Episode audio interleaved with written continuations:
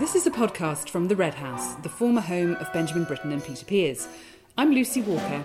Join me, colleagues, and other guests for a monthly chat about all things Britten and Pears, plus music, culture, heritage in general, and anything else that might come up. Welcome to number three of the From the Red House podcasts, um, and this one is in rather unusual circumstances in that it's not from the Red House.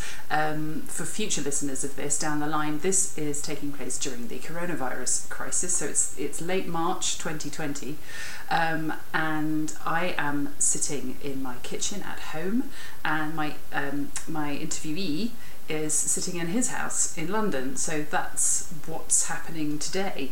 Uh, but I'm delighted to welcome virtually, um, or to, not to virtually welcome, you know what I mean, to welcome at a distance. Um, Oliver Soden, who has recently published a biography of Michael Tippett, and we are going to be talking about that and other things. Hello, Oliver. Hello. I'd say nice to be here, but I haven't moved. yes, yes. Nice to be there. Nice to be Yeah. here. Nice to be doing this. Um, uh, so, yes, I'm using this rather splendid software that somebody recommended to me uh, called Clean Feed. So I'm hoping this we're going to keep this clean. By the way, that's probably worth mentioning at the beginning. I'll make a big effort. Um, so uh, just just quickly, how how are you? I'm I'm very well, which is more than just a platitude at the moment, and um, everyone I, I know seems to be okay, even if Prince Charles, I read this morning, is suffering. That's that's the the news fresh off the press, isn't it? I just saw Yes, that coming up as an yes. alert. Yes. Yeah. Um, right. So what we were thinking we would talk about is the very broad subject of biography. So oh, over to you then. Oh God! yes. no. I've only written one. Yes. Um, but actually, just just uh, to to get started with it, I think we just would be interested to know. I mean, I'd be interested to know, having not written one. I've only done a basically. I did, I did a picture book about Benjamin Britten, um, which is a biography of sorts, but not anywhere near the extent that yours is. So I'm just No. very curious as to how. I mean, I, the circumstances obviously how you came to, to do it, but just how you physically start. So you've got your computer screen, and I don't know. What do you do? How do you how do you start? Well, there were two starts for me. The the the abstract start of being commissioned to do it at all, and and such a big project, such a long-lived man, because uh, Tippett was 93 when he died, and then, as you say, the the blank page on the uh, computer screen. Um, it, it's odd now, having written it, being asked big questions about biography and the art of biography because not all that long ago, three or four years ago, it, it had never occurred to me uh, that even as I was splashing about with ideas of being a writer, that I would necessarily be a biographer. Um, it, uh, so I wasn't a biographer looking around for a subject. It was the fact of having this this subject that forced me into being a biographer. In that Tippett had this am- amazing 93 year life and career. He he went through a phase, at least, of being one of the most famous composers in the world, leave alone in this country. Um, and yet, unlike a figure such as Benjamin Britten, who who at the by the time his centenary year was over in 2013, there were three major tomes on the shelf that all claimed to be a life, a biography. Um, yet Tippett, there was nothing. Um, and uh, the uh, the anointed biographer. So it's another parallel with Britten in a way, in that in that Britten anointed the late Donald Mitchell to write a, uh, his biography, and in the end, that job was passed over in the late 80s, early 90s to Humphrey Carpenter, who was the first Britten biographer, almost by accident.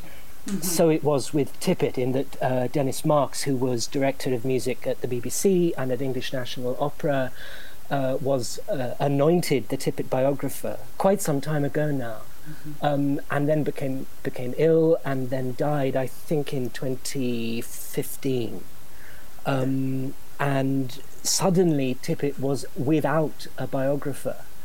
And it became pretty evident that there wasn't a long queue of people uh, vying for the job. And I was so passionate about Tippett's music by then, uh, j- just as a personal enthusiasm.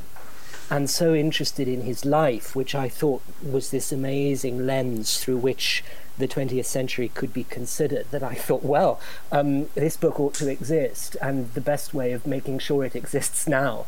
Uh, is to write it, which sounds pretty ludicrous, um, but uh, it's sort of what what uh, what happened. And there then followed a long year of sending off um, letters to agents and so on, which answers your, your question about the physical act of starting. Yeah.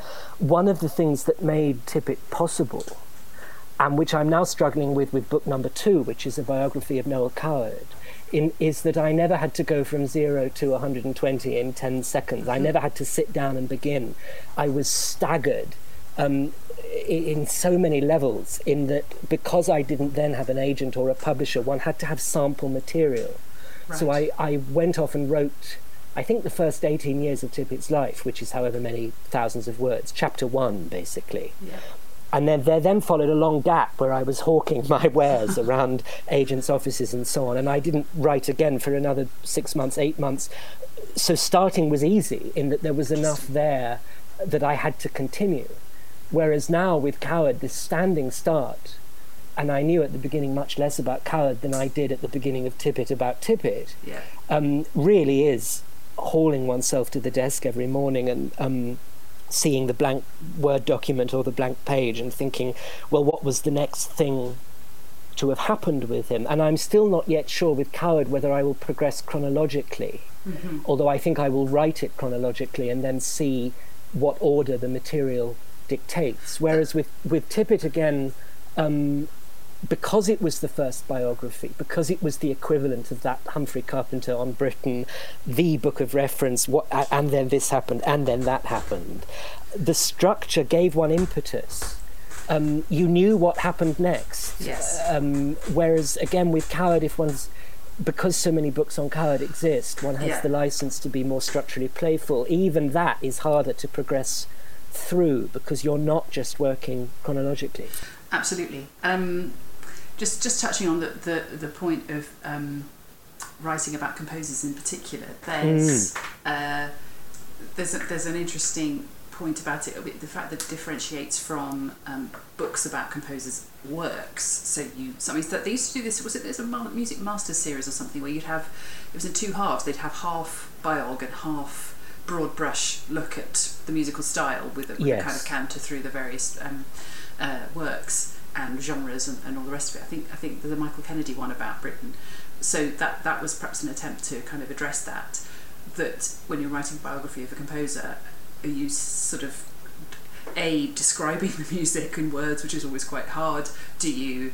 Um, I'm sure some music biographies have atta- in the past have put CDs sort of stuck in the back, you know, so you can listen to some of the stuff. Obviously, everything's widely yes. available now.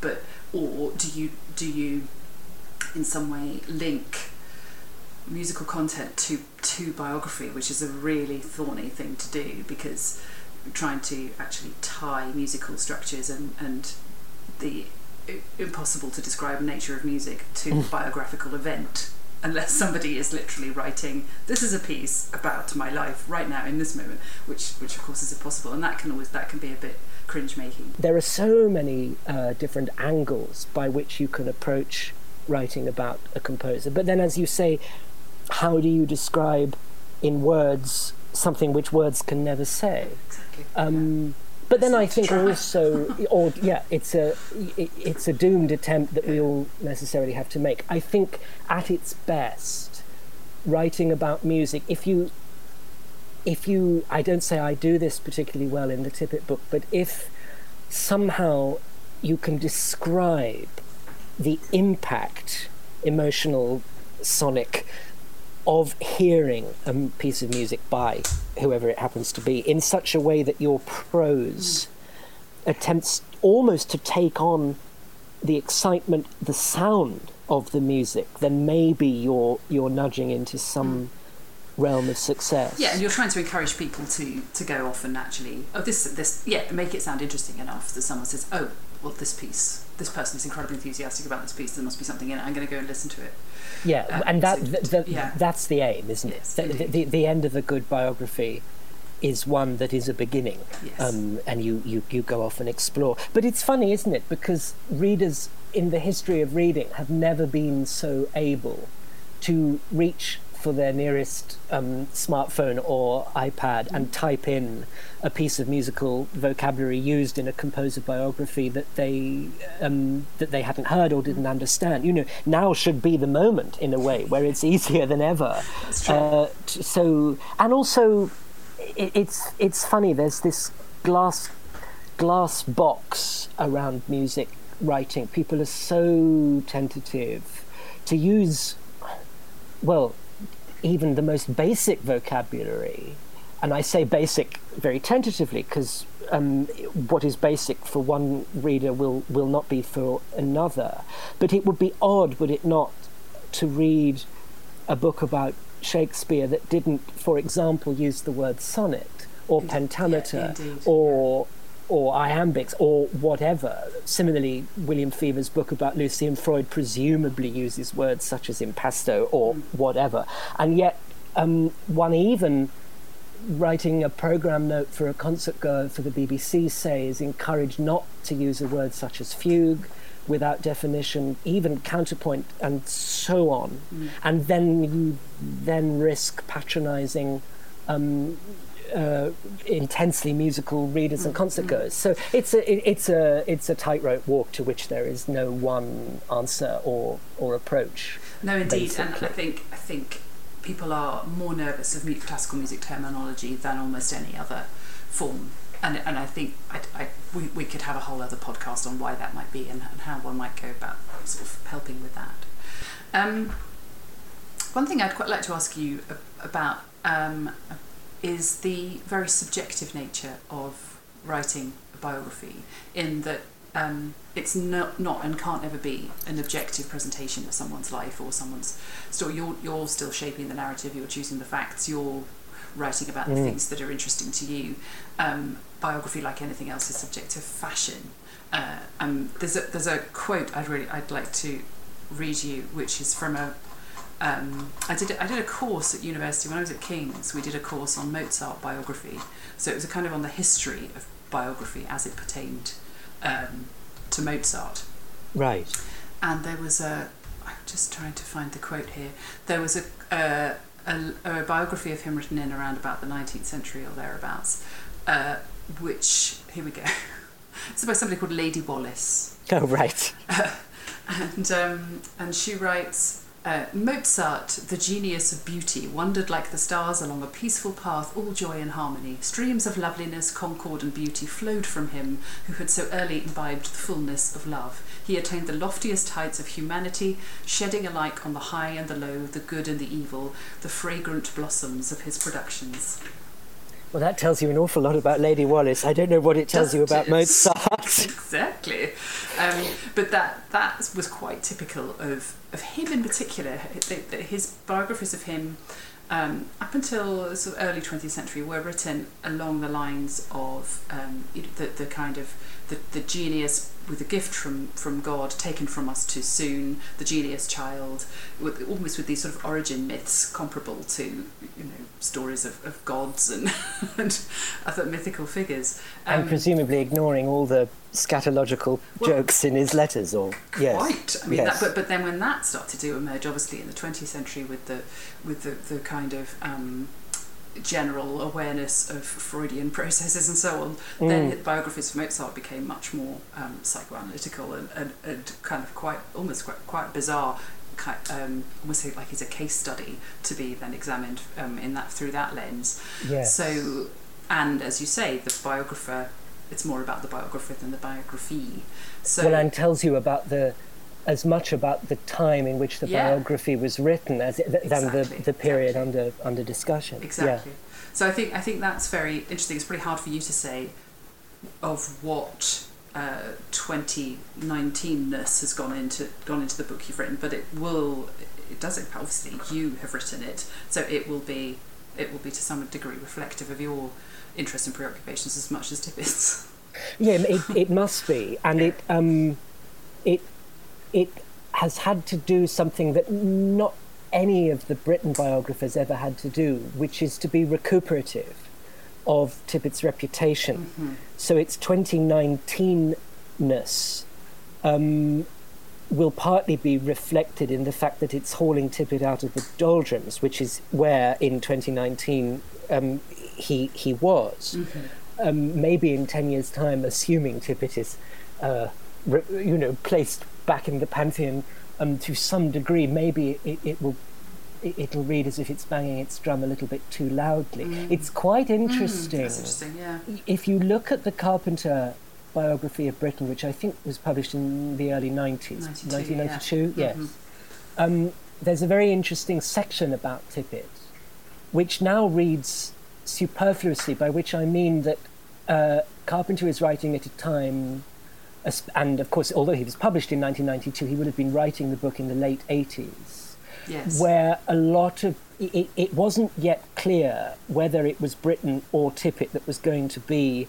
Um, and this is assuming wrongly that there's only room for one, but um, you know, it, it, it did look as if Tippett might have been the lasting composer, and that it was Britten that was needing a helping hand. That's interesting, yeah. And there's a very interesting chapter where um, a lot of uh, young composers and performers who had, through the 1970s, said the fashionable thing, which is that Britten was old hat and that Tippett was going to be the lasting composer, they're having to eat their words in that Carpenter biography rather loudly in order to give Britten this, this leg up, which in 2019 uh, now, now reads rather ridiculously. So the Carpenter book is of its time uh, in that way. And Yeah. maybe my, my book will seem um, of, of its time in 10 years, where I, I don't know.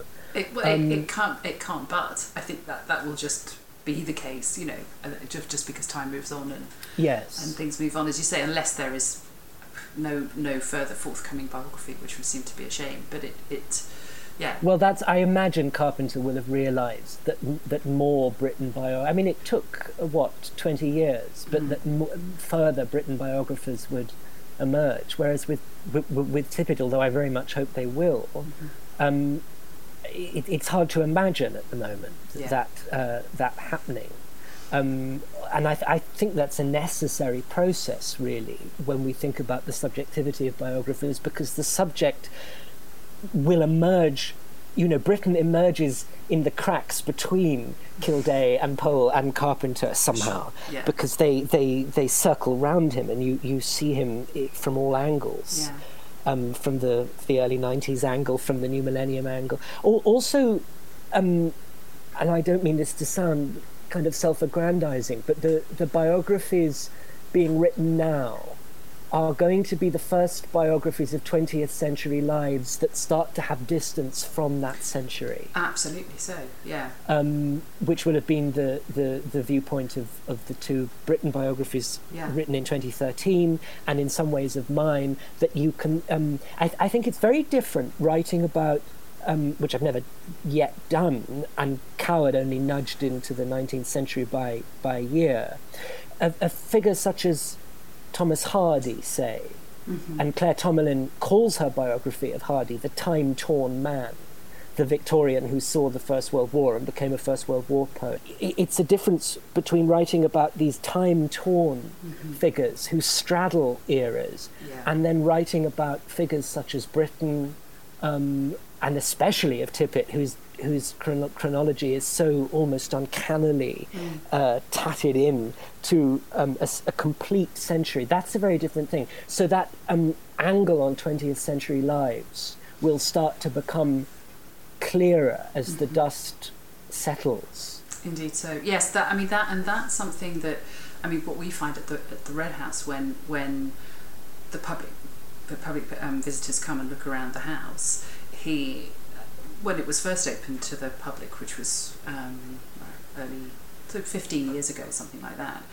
There was still people, many more people around who knew him personally and were born at the same time as him, or broadly at the same time as him. Yes. So it felt odd to them that this was seen as a historic house because it's their era. Whereas Yes. increasingly, and you know, every year that's going to change, and we have people coming in who don't say, "Oh, this reminds me of these. I, I had this in my house. It's more. I had this in my parents' house. More likely, I this is looks like my grandmother's house." So it recedes. It is receding into history every single day. Um, and, Even and- as you try and yeah, keep that history alive in such a way that it isn't preserved in amber and shrine-like and so on. So it, it's this odd kind of double progression. It is. isn't It, really is, and it, and Mm. it's and it's also following the fashion of, of, of presenting historic houses or presenting personality houses, which is, is what we are. Which is that what might have been um, presented the, the kind of the, the genius model. Now people are more interested in the kitchens and the domestic details and the, Yes. the, the the personal story that means they have some access to it.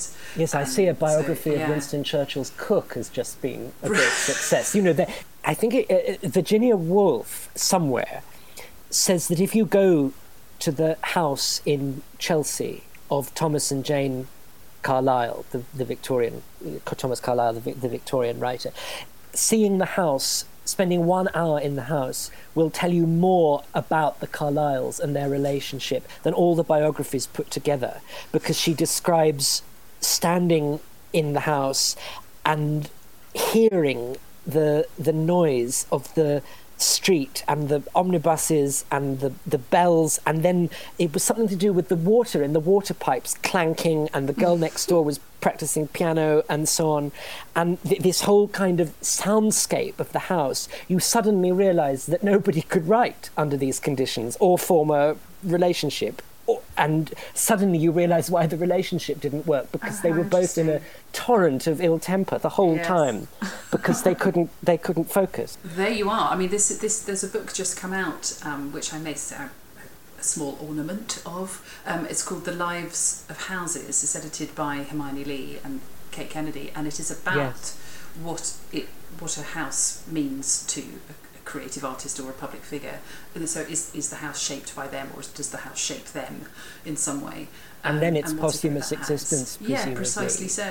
as and a I form think- of biography yeah, and exactly, and and so the house, the physical space, becomes a kind of biography if, if it's available to be visited. But there, there we this this book came out of a originally out of a conference, and one of the, the speakers there was was saying that she she was writing about public historical figures, and people one criticism was uh, there's far too much about wallpaper in this book and not enough about foreign policy or whatever. And she's like, actually a lot of the readers were like, oh no, I, I I'd like to hear more about wallpaper. You know, don't don't inhibit yourself. The wall yes well if you if you were as a biographer um, again i think of Woolf saying that biography is half granite half rainbow um, the the, Yeah. the rainbow of conveying the authorial uh, the the subject's personality and imagination and the granite of the hard progression of facts Oh, nice. um, yeah. then you, you know another metaphor apart from granite and rainbow might be you know the wallpaper and the foreign policy that you um, you keep the domestic detail and the bigger picture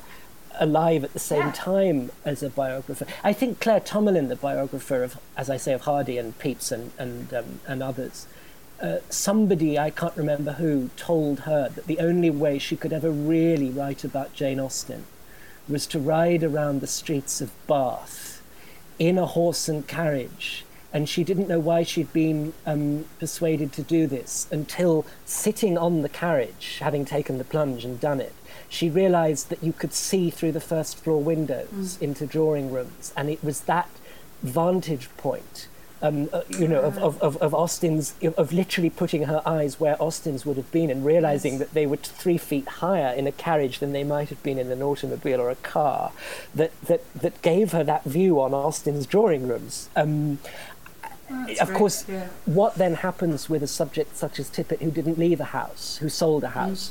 If you say in the uh, the uh, the house in Suffolk that he had lived in growing up, so from 1905 to 1913, it, it, it, has a lovely family living in it now, and it's a it, it's been modernised, and then suddenly a, a, a glance of the original Edwardian loo downstairs with its pull chain handle and its dark wood seat that somehow had survived.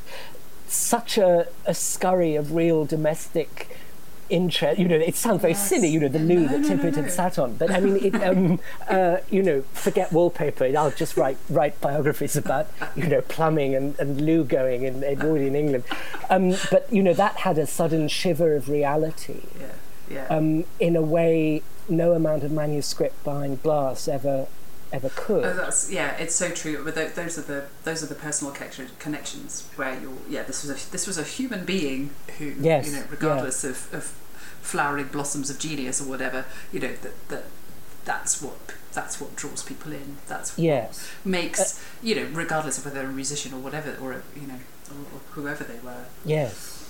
Um, Um, and those are lovely bits in your book where you, you actually sort of open the curtain a bit on your process and visit and talk about how what that experience was like of going to these various places in the in the country associated with with, with him, life these these diary now. entries. because although- it's how they are now as well. So it's sort of yeah Yes.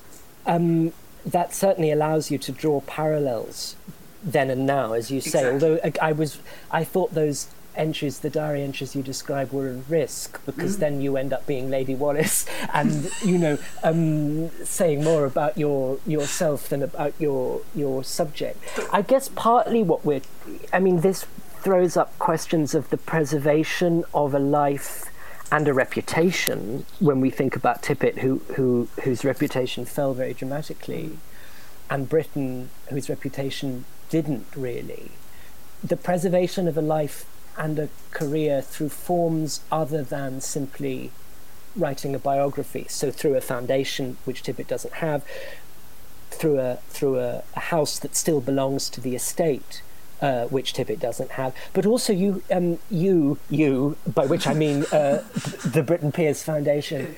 Um, town as biography, place as biography. so Britten knitted himself into a town, yeah which is still, in, in, in some ways, very much Britten's town. But then that is the biographer's quandary, because if you're writing about a creative artist as a biographer, you will believe in that creative artist's work to the extent that you think it should and can exist without the prop of its composer's personality or of um, a landscape or a house. And yet you simultaneously try and recall that composer's or novelist's personality to life. So it, it's this very odd, um, unsolvable balancing act between allowing the work to fly free, even as you stitch the work back in to its, you know, to the life that created it and the times in which it it, it, existed. I, I was never sure whether I actually solved that or whether any biographer can. You just have to stop short when we talk about biography as biography, houses as biography. Mm-hmm. It seems to me the one thing that can't be taken as biography is the music itself. Oh, I, yes, I, I couldn't agree more, and I think that that's it's uh, it's it's risky to risky to even attempt. I mean, you, Yes. you can only. Um, I mean, there, there are some things you can say historically. Obviously, this piece could not have but come out of this particular era, and that's Yes. that's the case of, of all sorts of pieces of Britten's, of Tippett's, of I mean, the, the composer I did my PhD on, Poulenc, who's who's um, one of his operas was based on a film script, so that had to have come out of the 20th century. But it and it's Yes. uh, and then the La Humaine, which is based on a telephone call Ditto. So and that all you're really saying is how a composer and their craft engages with the times in which they're living, which all composers do. And whatever once you've done to that, degree. Yes. yeah, And then the next step is how it can engage with the times in which we're living and in which future yes. generations will live. But I'm not, I, I, I think one has to be very careful um, merely to assume that every note Tippett or Britten wrote is in some way encoded autobiography. yeah, no, indeed. Because it does a disservice to the imagination that you profess as a biographer to admire. when you when you live with a, a subject for as long as you did and writing a biography you you live with with the person. You have to um, they, they have to get under your skin in some way and you have to I guess you have to like them or you have to at least understand them in some way do you think Well, I don't know about liking, although I did like Tippett very much. Reductio ad Hitlerum, but presumably there are historical biographies of, of Nazi of, of Nazi commandants who, who who managed to Yes. keep the, yes who, who managed to keep their um, you know who never Yes. entirely warmed to their no, subject. no let's say like like was entirely the wrong word head I sort of qualifying but at least un- understand them a bit like an actor playing a, a psychopath you know, they have Well, I've heard. I mean, I say this. I mean, I, I make cheap jokes about Nazi commandants, but I mean, I, I have heard actors who have played, uh, if not evil characters, then um, you know, all saying, you know, it's very strange, but you do in some ways end up terribly sympathetic for the, um, to, to, you know, to these awful people for the duration that you're playing playing the role. So maybe it does work like that, and you know, it's a very different exercise writing about a creative artist than about a, a, a, a historical um, figure. I, I think, I, I mean, Tippett as a subject anyway was clearly quite dangerously likable, by which I mean um, people fell under his under his spell and left their wives for him, and you know he, he just had that ability. Um, and maybe I, I fell under that spell even though I never met him, uh, simply as his biographer. I don't know whether liking is necessary, though whether as a reader it, it, it, um, it, it would become tiresome to read a book where it becomes plain that there's some kind of friction between uh, biographer and subject. I don't know. I, I certainly found Tippett immensely likable and lovable to the extent that in a kind of sad, tragic sort of way, you, you suddenly come to the end of the book and think, oh God, I, I'll never meet him. How awful. I, I, I remember sitting, they showed uh, a, a, a documentary, TV documentary that had been made about Tippett in the Aldeburgh Festival in 2019, uh, Poets in a Barren Age. And I, I, I was sitting in the dark of the cinema in the front row, and he suddenly, Tippett was in the film came out of his house beautiful sunny day he looked kind of radiant. Mm. And I, I remember being hit with this realization mm. having come to the end of the book that i would never ever meet him. Mm. And it sounds ludicrous not to have had that realization before but you do in some weird way you you suspend that knowledge. It's as it, it, for me anyway and and I, I I can't say whether this is the same for every biographer or even whether it would be the same for me with every biography I write, assuming I ever write another one. Um, and I certainly can admit I don't have this feeling with, with Noel Coward as yet. It was as if I had somehow suspended the, the, the cold granite fact of the of th- that I would never, at the end of the book, put my arms around him and he me somehow. I, I was existing in the rainbow. Oh. Um, and I remember very clearly the moment where I kind of crashed to earth with a bang. Um, and maybe that means that the book reads like nothing other than the, the kind of dribbling enthusiasm of a love struck 20 something year old biographer who, who's going through this kind of Tippett crush. It may do. Um, it's a very curious haunting yes, yes. Um, um, sounds like it. in two directions. Yeah. the living haunting the dead and the dead haunting the living. Mm. And the the exorcising of it took me mm. anyway and I don't know whether this is a common view either an awfully long time. I mean it, it took me a good year mm. to, to get out of the Tippett mindset. Mm-hmm. And as I travel through Noel Coward's childhood now you know, I, one doesn't mind admitting I'm finding it hard to settle to mm. him simply because the, my first book was su- was such an emotional experience. Mm, mm. Um, and Coward was a topic suggested to me rather than one I, I thought of myself, and I, I didn't think I was in a position to turn down the request either. So it's a whole different thing. Mm-hmm. Um, c- creating much less organically the relationship Yes. that is necessary. So that suggests that that yeah, you you do you need you need to have a kind of some that the person you're writing about has to chime with you. There has to be some common ground. There has to be some link of whatever form that takes, whether it's it's kind of conversely or, or in a more Mm. empathic sense. And, and to have that extent of knowledge is really only possible after someone's dead. Yes, I think so. Um, I and- think so. I th- yes, Although- I mean it might it might it might be possible if you've got you know extraordinary levels of access, but even even then, the person living will be, eh, however consciously or not, shaping what shaping the, the product they're handing over to you. Hermione Lee, the the editor of your of, of the book about Yeah. houses, um, I believe is writing and intends to publish. You know, before he has died, a, a biography of Tom Stoppard. Um, Right. which after a series that's included, you know, great dead people such as Woolf and Edith Wharton and Penelope Fitzgerald and so on, must be a completely different experience, Completely. That's really and, and an experience that won't involve riffling through fading yellow manuscripts either, but will involve presumably trawling emails and hard drives yeah, and Word yeah, yeah. documents, which is a com- is going to be a completely different way of writing biography Just in some ways, and then in other ways, Yeah. it's going to be entirely the same. Yeah. So uh, you've been writing about Tippett. You're currently writing about Coward, but I Yeah. understand you're, you've been writing about um, uh, a different subject. Do you want to, to tell us about your other uh, biography? Oh God! yes, yes. Biography number two, and he does have biography in the title, so no, you know, maybe it has something to say about um, life writing. And of course, Virginia Woolf said he's not any anyone who has lived a life worthy of, of biography. So maybe I'd have to change that. He's not anything that has lived a life worthy of biography. So maybe people are starting to guess what this is. Um, I have a book coming out in, in November 2020 called Geoffrey, the Poet's Cat, a biography. And people, um, lovers of Britten, will already be there.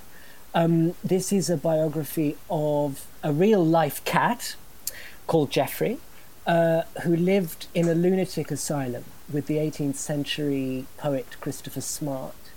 And Smart, while he was in the lunatic asylum, um, and the reasons for his incarceration are a bit murky, but he had some kind of bipolarity or religious mania, uh, wrote the vast, amazing religious poem Jubilate Agno, Rejoice in the Lamb, with a long section in it for I will consider my cat Geoffrey.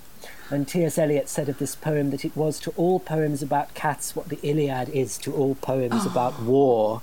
And, uh, you know, Eliot himself, as we know, wrote some good cat poetry as well. So, high praise. It's a wonderful poem.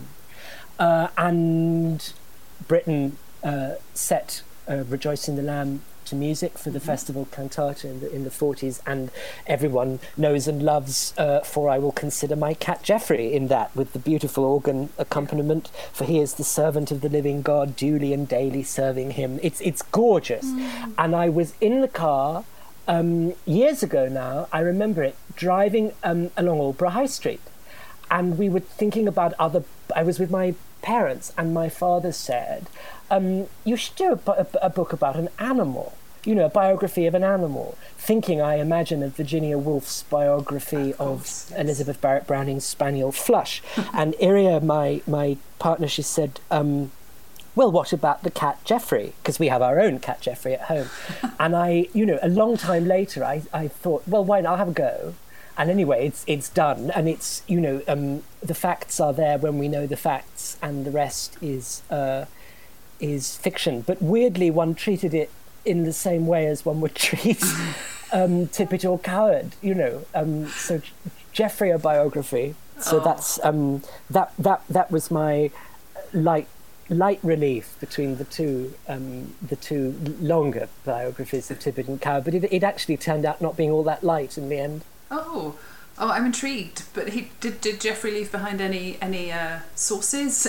Any any, any, any manuscripts? Any, Yeah, his his archive is amazing. Um, no, sadly not. There's there, there, there's no well curated collection of um, of toys and and you know no white gloved. Well, I was going to. Say, I was imagining a white gloved librarian coming out with some desiccated leaves in a box. You know, this is the catnip that Jeffrey snuffled in in 1753. No, um, nothing at all. Which is an amazing Yeah.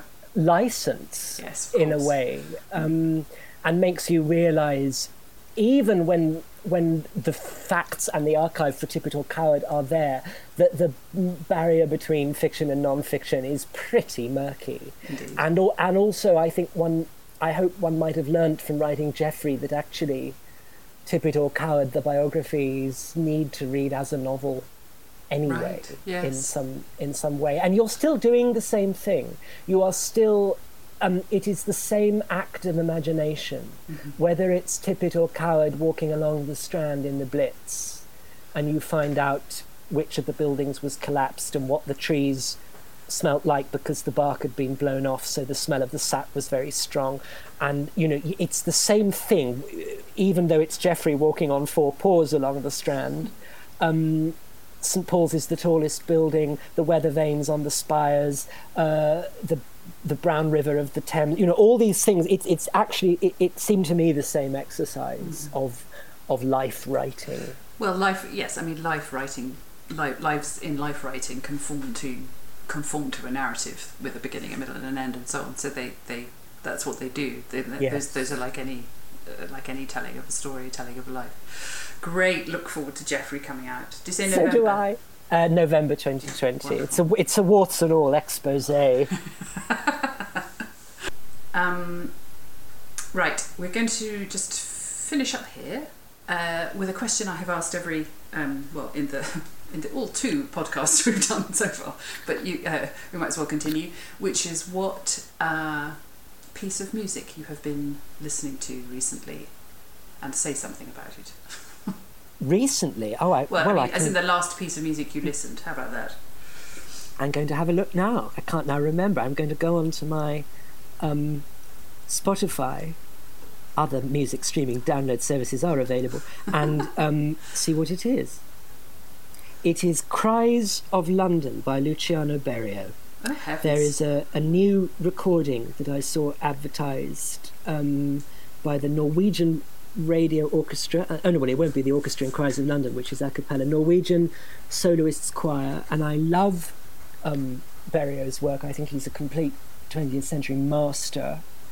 It, it, it's an extraordinary tapestry of London uh, uh, market sellers crying their wares and um, of nursery rhymes and folk songs, and it sounds um, it's it's full of uh, um, madrigalian techniques and hocketing and um, things like that. It sounds like Monteverdi seen through the wrong end of a, of a telescope. It's completely entrancingly beautiful. Wow! So a kind so of yeah, early, early, early filtered through modern, which is yeah, exactly kind of bringing us full circle to some degree. Yeah, exactly um, that. Great. Well, just just um, I've been listening to. In fact, just yesterday I recommended you to listen to it, so I know you listened to it too. Oh, the um, Debussy. Um, the Debussy string quartet. So mm. that is, and I just before we started, I listened again to the to the slow movement, and it's it's just so exquisite. It's the I was also listening to the Brodsky Quartet, who really go for the kind of um, melancholy of it, and it's lovely. Uh, you don't know Debussy as well as I should. There you are. Well, you can go off and listen to it all now because Thank you because you. you can. And what else are you going to do at the moment? Yo, I'm fed up of Tippett, that's for sure. No, I'm not actually. Um, one's listening becomes quite narrow in a weird way. Tippett introduced you to pop music of the 1980s, am I right? Because he, he was quite into all that and yes, my, made you uh, listen to it. My, my girlfriend came in one day, I think I had the police on, which is not, shall we say, a typical um, thing for me to no, put more, on. More likely to be listening to, to Berio and yeah, well, exactly. So, yeah. Well, um, yes, um, and she said, "What what on earth is wrong?" And it was just that I I had to um, get my mind around the, the, the jazz and the pop music that that Tippett was interested in. Um, in the 1980s, you know, this th- this is a composer who rang up the Communards, you know, the, the pop duo, the, the Reverend Richard Coles and yes. and um, Jimmy Somerville, uh, you know, asking them to collaborate on an opera, and uh, he Tippett they, they, said no, surprisingly. But, you know, off one has to go and listen to the Communards. Um, the Communards are great. Well, I knew Jimmy Somerville from the Sally Potter film of Orlando. Yes, that's right. And had always loved the, the, yeah. the as it were, countertenor yeah. voice. So um, one saw exactly what, what uh, Tippett was, was going to. Mm. And uh, um, I think uh, one of Tippett's goddaughters married one of the members of, is it Henry Cow, the band? So there was there, there, there were all these links and the, the, the kinks and so on. Yeah. He really is the 20th century's meeting point. Mm. But you know that English national inheritance that he undoubtedly had from Purcell right through to Elgar and Vaughan Williams meets European modernism, meets the American vernacular. And if synthesis between those three worlds isn't achieved, it may also be beside the point because the energy comes from the friction between those forces. And, well, when tectonic plates collide, some great new mountain range is formed. Lovely. Oh, that's nice. Let's let's leave with that uh, rather poetic um, image. So, so thank you very much, Oliver. This has been a fun way to spend an hour of self isolating.